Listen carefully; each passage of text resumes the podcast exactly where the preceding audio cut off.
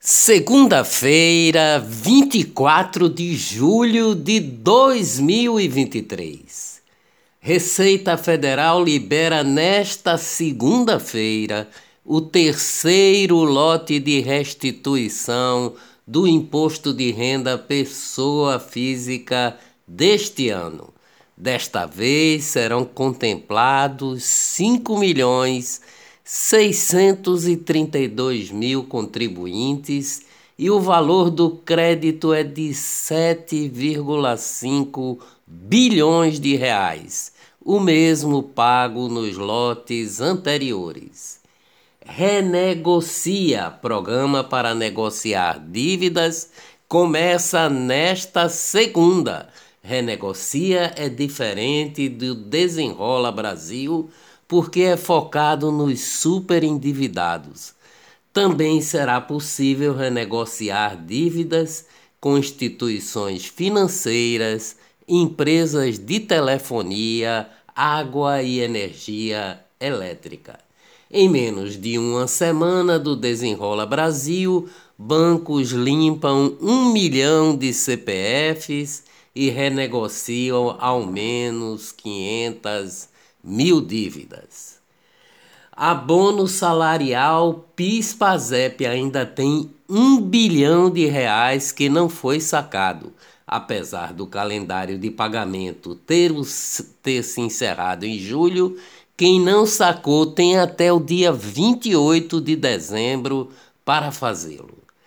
O padre Ayrton Freire, preso em Pernambuco após acusação de estupro, foi alvo de novas denúncias em reportagem do Fantástico da TV Globo neste domingo. O Fantástico conseguiu com exclusividade depoimento de três vítimas.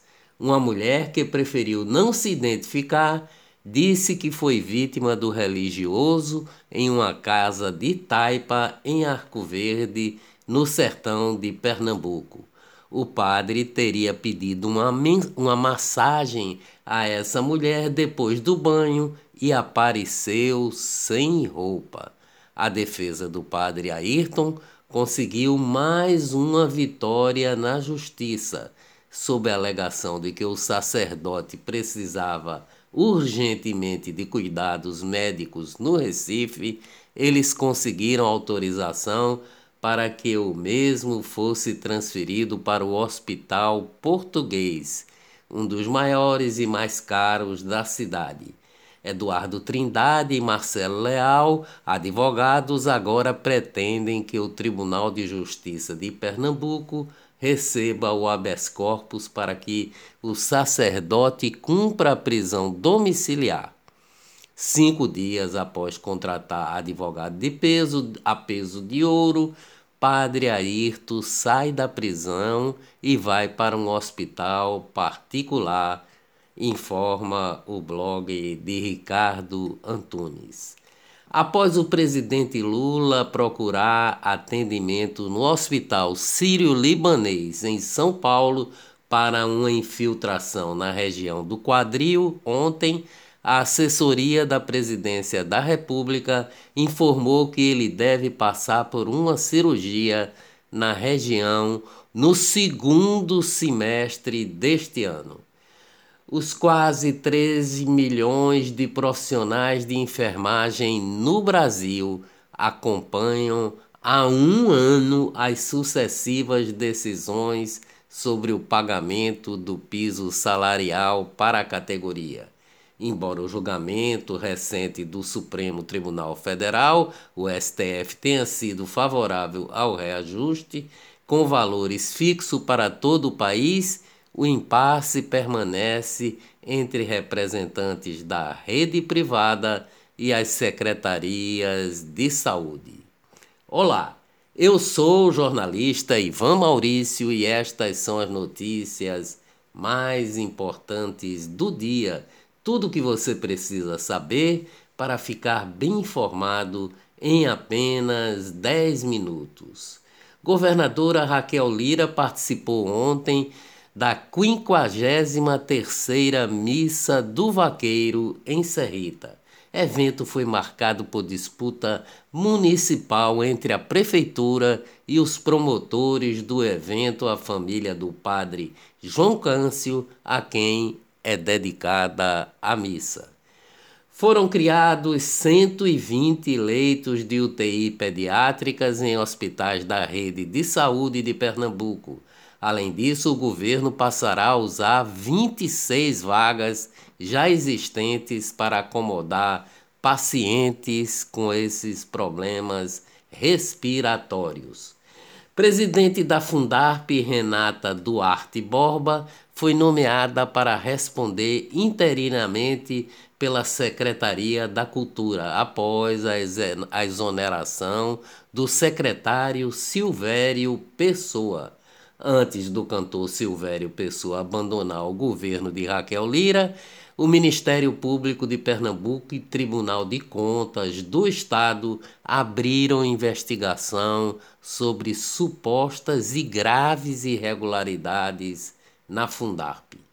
A cantora Simone, que formava a dupla com Simária, foi contratada por inexigibilidade para se apresentar em 24 de julho no Festival de Inverno de Garanhuns 2023. Segundo o processo oficial, a cantora vai receber 370 mil reais pela apresentação. Até agora é o maior cachê do Festival de Inverno de Garanhuns. O presidente Lula assinou um pacote de medidas na área de segurança pública. Entre as medidas estão novas regras para uso de armas de fogo anúncio de recursos para estados e municípios, projeto de lei para tornar crime hediondo violência contra escolas e projetos de lei para ampliar medidas e punições a crimes contra o Estado democrático de direito.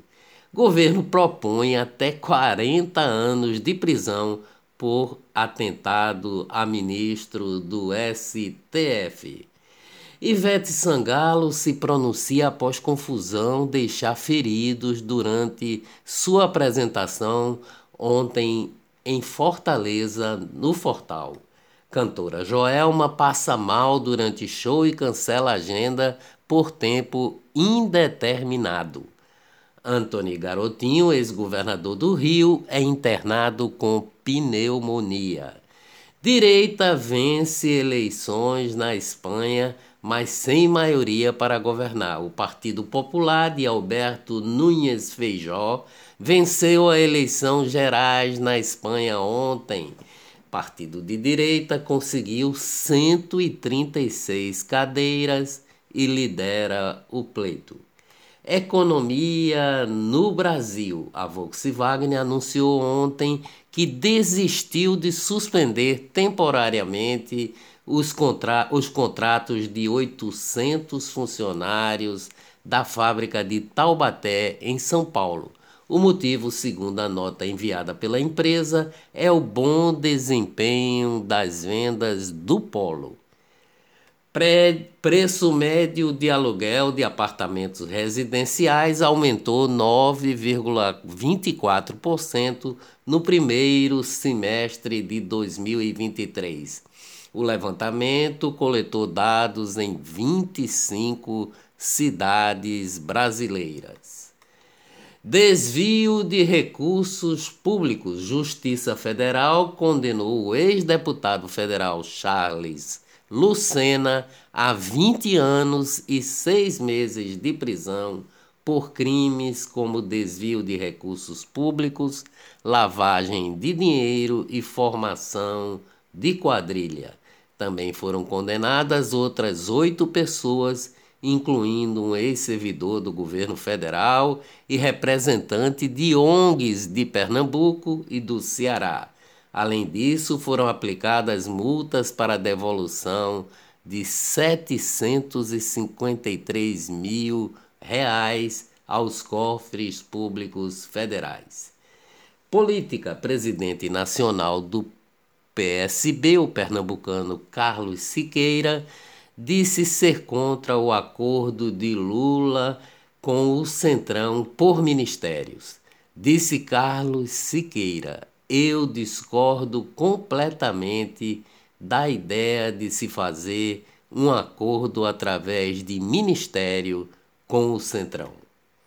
Suas Excelências, ministro Juscelino Filho das Comunicações, ganhou mais dinheiro público com viagens do que os ministros recebem de salário.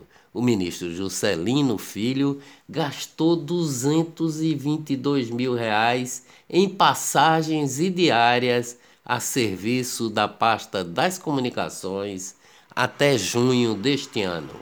Os Supremos da Corte, ministro nacional do PSD, Gilberto Kassab, expulsou da legenda o empresário Roberto Mantovani Filho, suspeito de atacar o ministro do Supremo Tribunal, Alexandre de Moraes, no aeroporto de Roma, na Itália, na semana passada.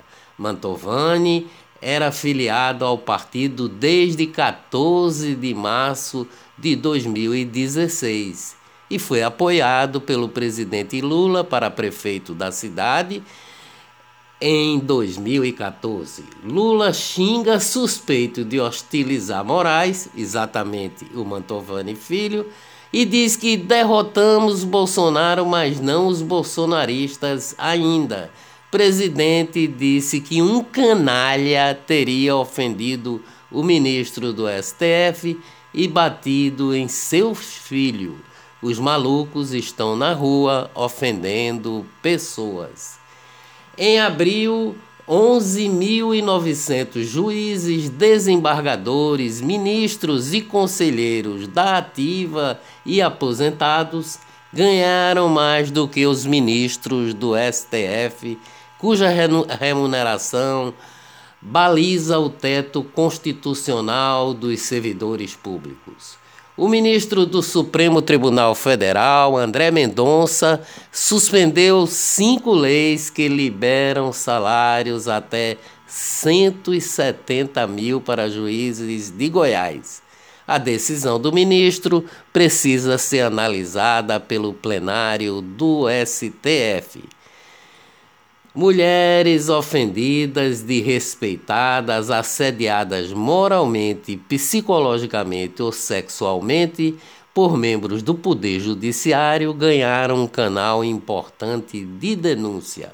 A Corregedoria Nacional de Justiça define, entre outros pontos, protocolo de atendimento à vítima e recebimento de queixas de violência que envolvam magistrados e também servidores do Judiciário e de cartórios.